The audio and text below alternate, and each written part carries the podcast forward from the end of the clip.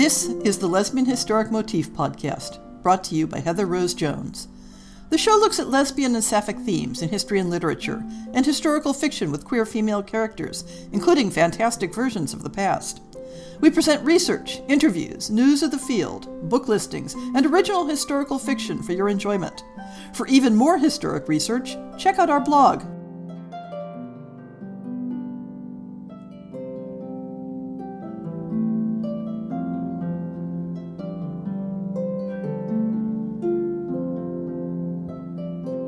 Lesbian Historic Motif podcast has published several stories set in Eastern European Jewish communities around the late 19th or early 20th centuries. This hasn't in any way been a deliberate plan, but there seems to be something about that era of social change, peril and upheaval, exciting social and political movements, and tantalizing dreams of new possibilities that inspires stories. It's also a rich era of literary creativity for Yiddish culture, and new stories in the same setting participate in that heritage. Our story today, A Farce to Suit the New Girl, by Rebecca Fraimow, focuses on a Yiddish theater troupe at a time when that field was just in its infancy. In the next episode, we'll have an interview with Rebecca and talk about the setting, the story's inspirations, and how it connects to Rebecca's other fiction. I confess I hadn't realized when I chose this story that I'd already loved several of her tales. Rebecca Fraimow is an author and archivist living in Boston. Some of her other short fiction about queer Jews encountering unexpected situations can be found at Podcastle and Diabolical Plots. Rebecca's work has also appeared in venues such as Daily Science Fiction, The Fantasist, and Consolation Song's optimistic speculative fiction for a time of pandemic. She can be found on Twitter at Rivka, R Y F K A H, and has a website at RebeccaFraimow.com. Check the show notes for links. Our narrator today is Violet Dixon, who has appeared previously as a narrator. Violet lives with her wife, two teen sons, and four tolerant cats outside Philadelphia. When not in the recording booth, she plays and teaches acting. Other lesbian titles that she has narrated include Jeannelle M. Ferreira's The Covert Captain and Casey Lux Venandi and her Darkness series. This recording is released under a Creative Commons Attribution, Non Commercial, No Derivatives 4.0 International Public License. You may share it in the full original form, but you may not sell it, you may not transcribe it, and you may not adapt it. A Farce to Suit the New Girl by Rebecca Fraimow. It's a disaster, said Ida Glickle, head in hands. To leave St. Petersburg before we've even had a chance to recoup our costs. We're leaving, said Chavalea. And Goldfaden will hear the news, of course, so he'll turn back before he gets here, and no doubt will beat us back to Odessa with two Kuni Lemels. But why are we leaving? said Chavalea. And when I think how we raced to get here before him, and how many shows we missed? We'll make it all back in St. Petersburg, says Chaim. Oh, you haven't heard? Ida raised her head, shoving her luxurious hair back from her face.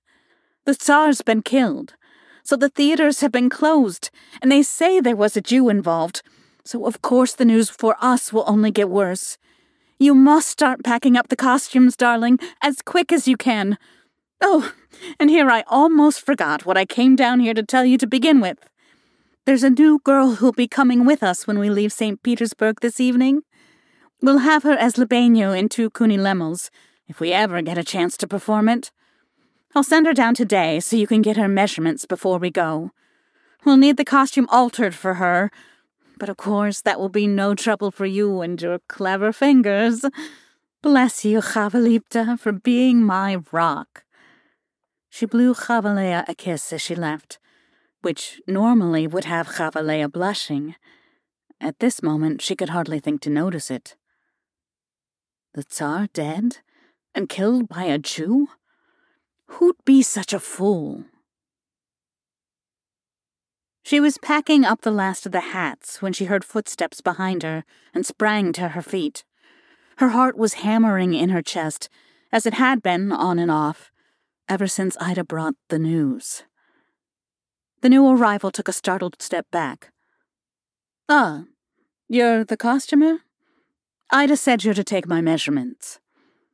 Chavalea took in a breath, trying to calm herself.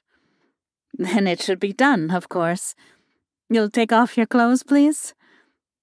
What's your name, new girl? Greta, said the new girl. She looked around at the small room piled high with trunks, then picked one to sit on and began to unbutton her plain dark dress without a trace of shyness. A relief under the circumstances.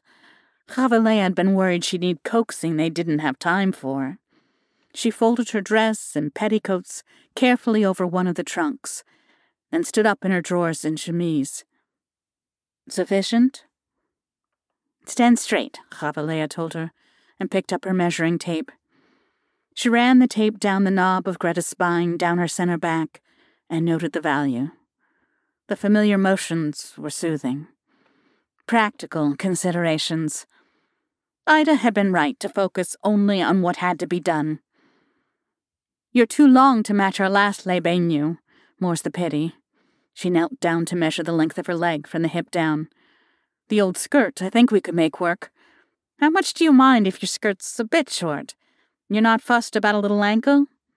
Greta laughed, short and harsh. I'm not fussed about much. You'd be amazed, some of the girls I've seen come and go, said Chavalea, straightening. What they think is going to happen for them, I don't know. Silks and feathers appear from them out of nowhere. This is the Yiddish theater, not the Ballet Russe. Once they see what's what, they're not so loud when their mothers come fetch them home. Hold your arms out, please. Can you read? Greta raised her eyebrows. I've a degree from the Academy of St. Petersburg. She bit her lip as soon as she said it, and Chavalea barked out a laugh. well, good for you for saying so. The theater's no place for a modest girl, that's for sure. If a person can't read, there's no shame to them, said Greta. The shame should be for those who made it hard for them to learn. There was something about her diction, a little hesitant, a little stilted. Still, said Chavalea, if you read only Russian, that won't help you here either. What about Yiddish? Of course, said Greta chin high, then, after a moment. But I'm a little out of practice. Chavalea suppressed a sigh. Well, actresses were always in short supply around the Yiddish theater, and beggars couldn't be choosers. That's what I needed to know. You'll ride in the wagon with me when we leave. I'll go over the part of Baignou with you so you learn it. She began to walk the measuring tape around Greta's narrow frame. Greta held herself stiffly as the tape wrapped around her, with a touch of embarrassment that Chavalea hadn't expected from someone who'd chucked her clothes with so little fanfare. You know all the parts as well as making the wardrobe? There's always more work to do around the troupe than hands to do it. I'd have been Libenu next time we played if you hadn't come along to save me from it. Greta raised an eyebrow. You're not sorry, then, to lose your role? I'm no actress. It's my husband who's the actor. He's a star with Goldfaden's troupe, God rot him. So it's the theater or my mother in law's house, and I like the theater better than my mother in law, and Ida Glickle better than Goldfaden, or my husband for that matter. She chuckled at her own joke as she checked the underbust measurement, then moved on to the next, Greta tensed as the measuring tip slipped over her breasts. Really, said Chavalea, not sure whether to be annoyed or amused. You're jumpy as a bride. That I've never been, said Greta, and don't intend to be. Chavalea drew the tape taut and answered lightly. Well, I can't say I get much use out of the man himself, but it's not so bad having the paperwork. No, said Greta, glancing backwards over her shoulder. I suppose you get more use from Ida Glickle. Their eyes met. Chavalea became irritably aware that the color had risen to her cheeks. Greta's face went wary for a moment. Then she smiled ruefully and shook her head. She looked as if she had been making a joke to herself and hadn't expected Chavalea to understand it. But there was no denying that they both had understood it. And now Chavalea understood, too, the particular quality of Greta's stiffness while being measured. Chavalea had taken a lot of measurements in her day. There were girls who'd never had a hand on them, and girls who knew what a man's hands could be good for. And then, more rarely, the girls who knew what a woman's hands could be good for, too. The latter, it could be a pleasure to meet. But even if Greta and she were alike in that way, it still didn't give her call to make personal remarks. Don't turn your head, she told Greta. When your back twists like that, it sets the measurement off. To the wall in front of her, Greta said, I didn't mean to give offense. With a figure like this, the new girl would never be in competition with Ida for the leads. Chavalea finished her measurement and snapped the tape back into her hands.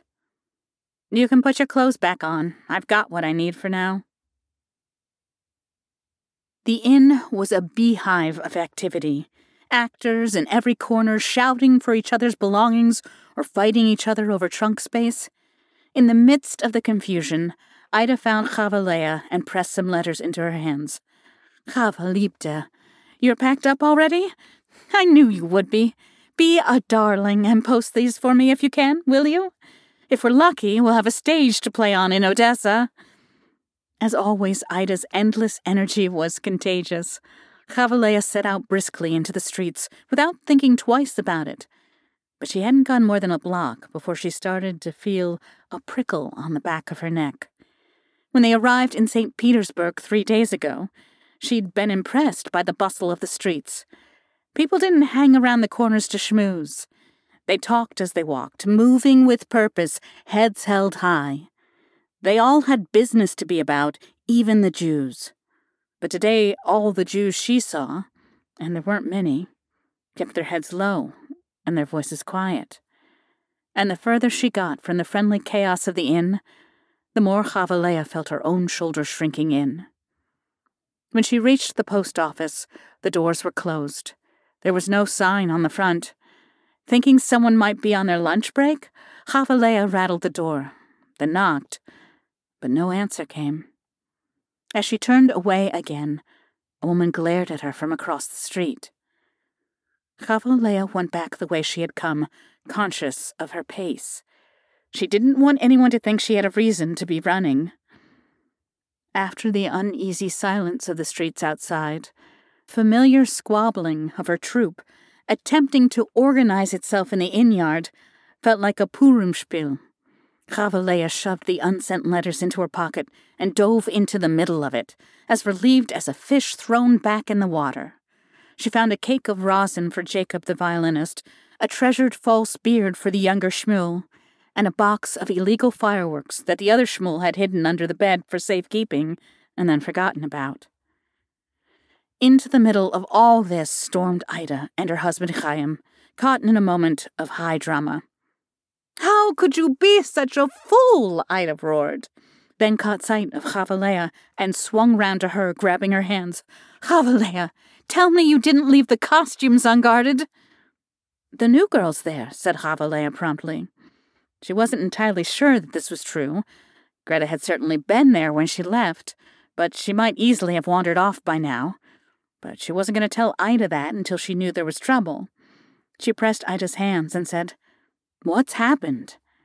The innkeeper's taken the trunk with our scripts in it hostage, said Chaim, and won't let us leave with them unless we pay his villainous bill. He raised his voice. Three times what our stay was worth, here in this rotten, flea infested. How could you let them out of your sight? cried Ida, whirling back on her husband. You never learn, and now we're trapped here for days for all we know.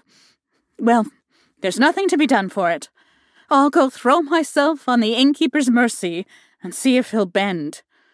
A part below my merits and an offense to my pride.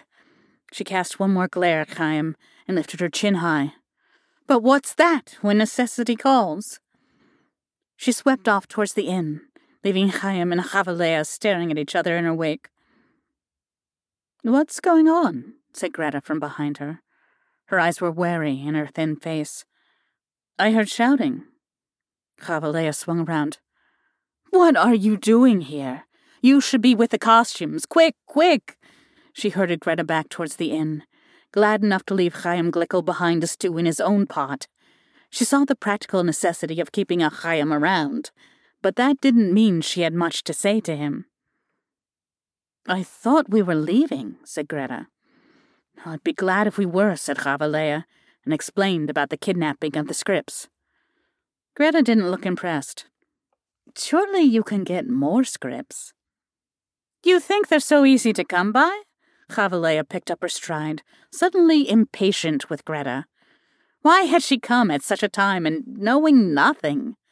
Goldfaden guards his plays more jealously than he does his wife.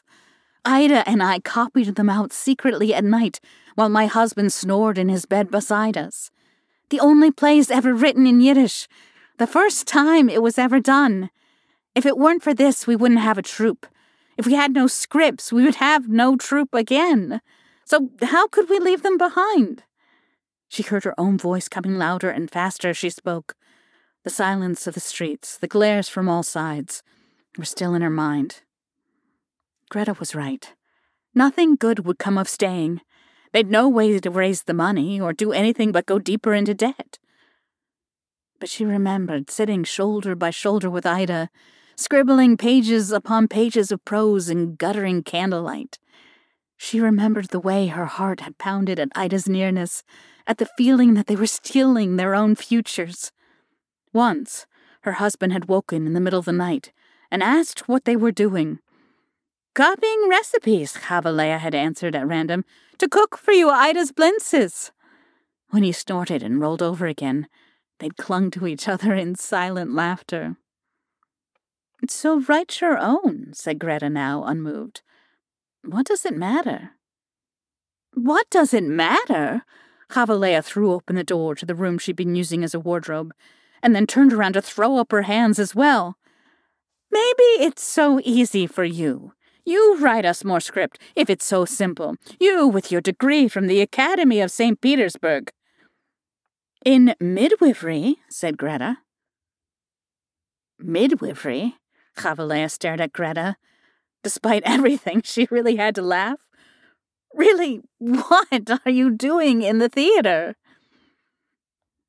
It's the only course available to women, said Greta, a little defensively. That and nursing. But it's not like you need to be Tolstoy to write a script, either. I've seen one or two of these Yiddish plays. It's nothing but farces and fairy tales. Pure distractions to make people smile and not think about serious things. You think it's so easy to make people smile these days, said Chavalea. You'll find out what hard work it is soon enough. But never mind. There's no point wasting time while we have it. She didn't want to think about the hardships ahead of them. Her hands itched to be doing something. She looked round at the various trunks, considering and rejecting various tasks, it would take too long to find the old Libenu's costume and create more work for herself in packing everything up again later before flinging open the smallest box. Easier to do this here than in a jostling wagon, anyway. All right, sit down over there. Greta looked at the box, then at Chavalea. Her voice dripped disbelief. Right now, you want to do my makeup? Test your makeup said Chavalea irritably. We'll need to see what works with your coloring. What else should I be doing? You could tell Ida that we have to leave, said Greta. She took Chavalea's arm urgently. You and she, you're close like that, aren't you? Chaim's nothing. Anyone can see that but you. If you can convince her we should go, and not wait on this nonsense with the scripts. Chavalea's heart pounded and she pulled her arm away. You don't know everything you think you know, she snapped. So she and Greta had something in common. Who was Greta to use that against her like this? To guess at what Chavalea would most want to hear, and try to pull her strings with it. Ida's the one who runs this troupe. I don't tell her what to do, and neither do you. Greta thumped down into a seat on one of the other trunks. How sweet, she said caustically. Just like a real marriage, one above, one below. How pleasant it must be to know one's place and never question it. Khavalea turned back around, sticks of grease paint in her hand and a sharp retort in her mouth, and saw Greta looking pale and defeated. Despite herself, her heart softened. She never could find it in herself to stay angry when someone was so clearly unhappy. Greta was rude, but she was new to this life and nervous, and these were frightening times. Have a little trust, she told her. Ida wants to leave more than any of us, and she'll turn every stone to make sure it happens. I promise you, she's a person who gets things done. Now, keep your mouth shut. I need your face to be still for this. The paint wasn't cheap. She didn't want to waste it. She didn't particularly want to spend more time arguing either. It wasn't for this newcomer to say what was or wasn't fair between Ida and Khavalea. It wasn't for Greta to make Khavalea unhappy for her own gain. Under Khavalea's practiced hands, Greta's worn, pale face filled in and turned a rosy ingenue pink. It didn't look particularly natural to her, but on a stage, in dim light, it might do well enough. It did seem a pity that Greta had been assigned to play Libenu, the ingenue. Khavalea's hands itched to emphasize the starkness of Greta's features, highlight her piercing eyes and the imposing presence of her nose. Erasing the lines on her face with paint dimmed all the charisma she had. Young, she didn't look interesting. She could have been anybody. Khavalea frowned at her handiwork and stepped back again to assess it from a distance.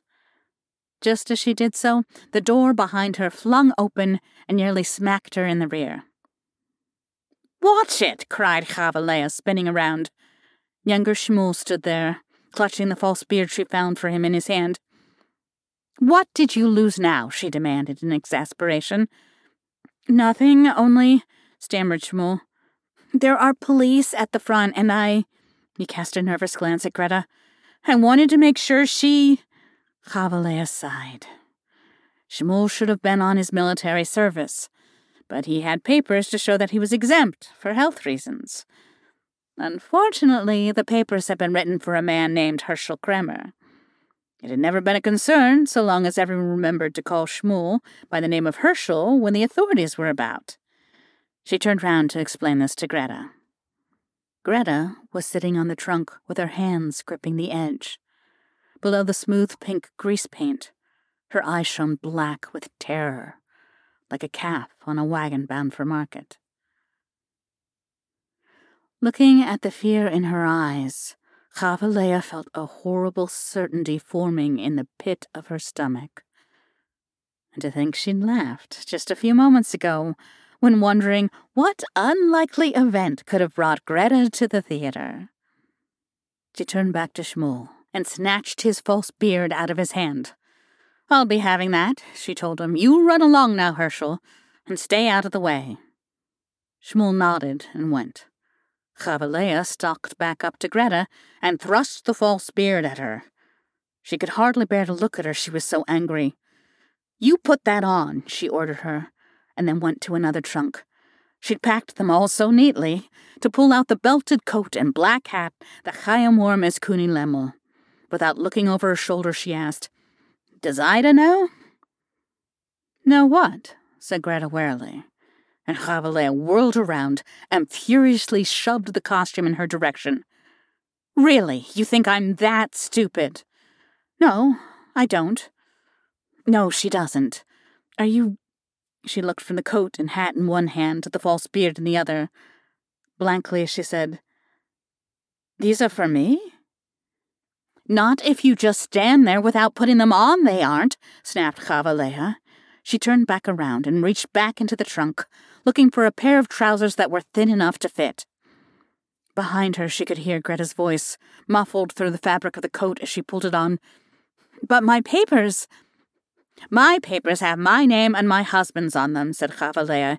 His name is Yakov Spivakovsky, and he plays leading men only. You can be him for five minutes. Finding the trousers she'd been looking for, she grabbed them and tossed them back over her shoulder towards Greta.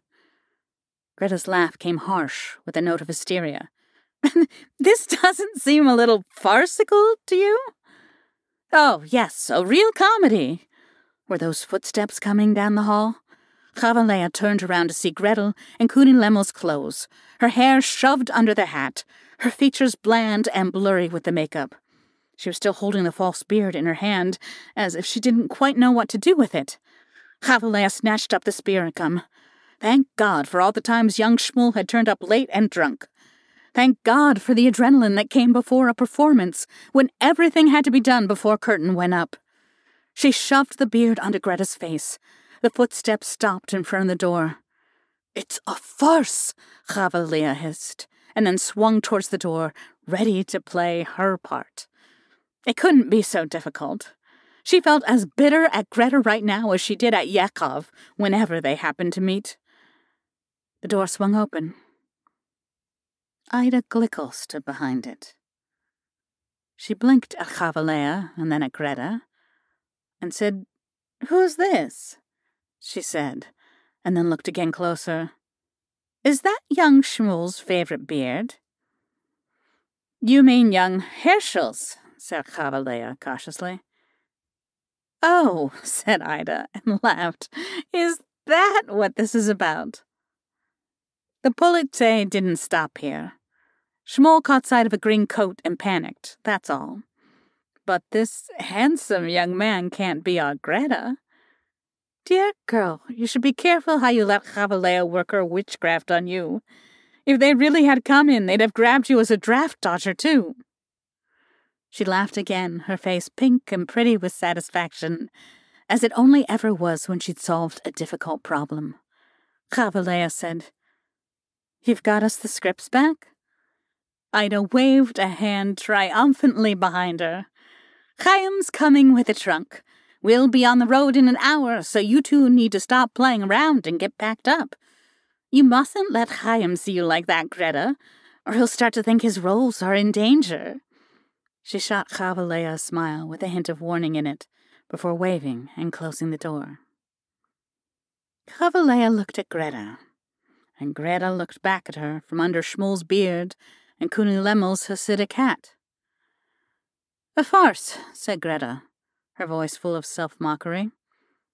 From beginning to end, and pulled off the beard. Chavalea crossed her arms over her chest, still thumping with the fear of a moment ago. This time, it had been nothing. It wouldn't always be so. Please, she said. Don't tell me you killed the Tsar. Tell me anything but that. She meant it to come out strong. She didn't like the frightened note in her own voice. Greta gave her a tight lipped smile. You can't tell me you'll miss him. Seeing Chavalea's face, she let out another one of her harsh laughs. I didn't throw any bombs, but I've been to enough meetings. I've hosted some, I know people, and that. With the people who've already been arrested, it was only a matter of time. My cousin had mentioned the troop would be coming. She shrugged. I thought it was a clever enough way to try and disappear. But you don't look impressed. By what should I be impressed? said Chavalea flatly. The quiet in the streets of St. Petersburg rang, rang in her ears. You're a fool, and your friends are worse. Once you realized I was running, you were so quick to try to hide me. Greta hesitated, then looked into Chavalea's gaze, serious now, searching. I thought perhaps you were a sympathizer. Chavalea said, really confused. And I could have done what else? She felt stupid a moment later, and angrier because she felt stupid. As Greta opened her mouth, she rushed on before Greta could say anything. Yes, of course, I could turn you in, and what good would that do? Perhaps they'd arrest us all as accomplices. With the police, who knows? Safer not to attract their attention at all. Now she could think through the reasoning. At the time, it had only been instinct. Greta was here, part of the troop, and you protected your own. You really don't have any politics at all, do you? said Greta after a moment. She sounded as puzzled as Chavaleya had been earlier. I confess, I don't understand you. Why should you? snapped Chavalea. You don't know me. No, not really, I suppose, but. Greta hesitated and then forged on. A woman who finds it easy to take joy in a man, to care for children. I can see how such a woman has no politics. If you fit in the place you're given, it's hard to learn to look outside it. You have to be taught to see it. But for me, it feels like I was born knowing that either I was wrong or the world was. Aren't we like each other in that? Doesn't it bother you for the world to be so wrong? How is it that you're content to keep house for Ida Glickle and not look outside yourself at all? She was still looking hard at Chavalea, as if hoping to see something in her face. She was twisting young Shmuel's beard absently in her hands. Chavalea reached out and took it back from her. You're going to damage that, she said shortly. We're not so like each other, I think. And it's not so easy to be happy, so I don't know why you should sneer at it. You can think my life is small and silly if you want, but it wasn't so easy to come by either and it's farces and fairy tales that will get you out of St. Petersburg, so perhaps don't say so any more where I can hear. Greta, who'd clearly been ready to argue further, shut her mouth again at this. She began to unbutton Kuni Lemel's coat with slightly shaking hands. When she got to the fourth button, she muttered, I assumed, since you have no sympathy for the cause, I thought you'd ask me to leave. Well, said Chavalea, resigned and unhappy, most likely I should. Would have been safer by far to leave Greta in St. Petersburg. She had meant all she said about Greta and her friends. It was hard to see that the things they had in common were also important, weighed against the things they didn't. And yet, it didn't sit right to turn her away either. However you looked at it, she was a kind of landsman, it's a farce, she told Greta shortly. Even the fools end happily enough. That's why people like to see them. Now give me that coat. We've got to pack everything up again. The morning after they left St. Petersburg, Chavalea woke to find that Greta had already left. Well, she had never been going to stay.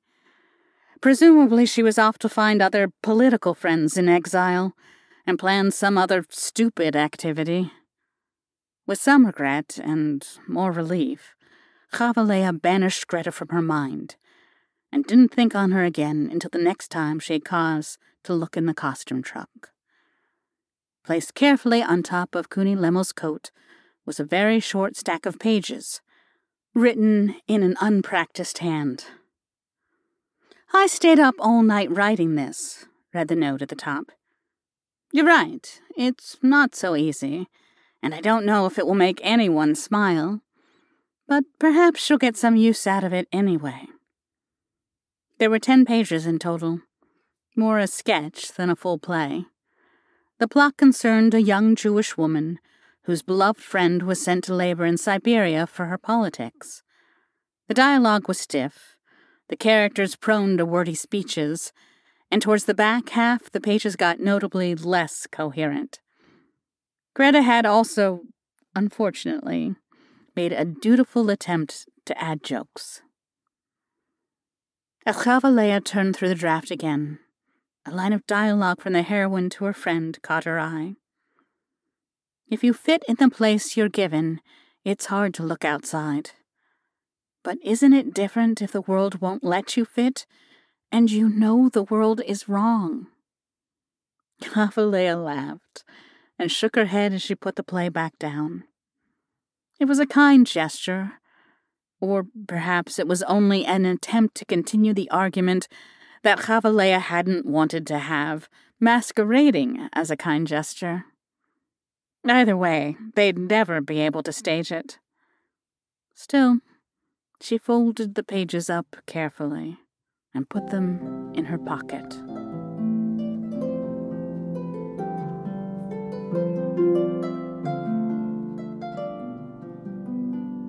I hope you've enjoyed this episode of the Lesbian Historic Motif podcast. See the show notes for links to people and topics. Most shows will have a transcript linked as well. If you have a book announcement, a topic suggestion, or might like to appear on the show, please drop me an email. If you enjoyed this podcast, please rate it and subscribe on your favorite podcast app, and consider supporting our Patreon.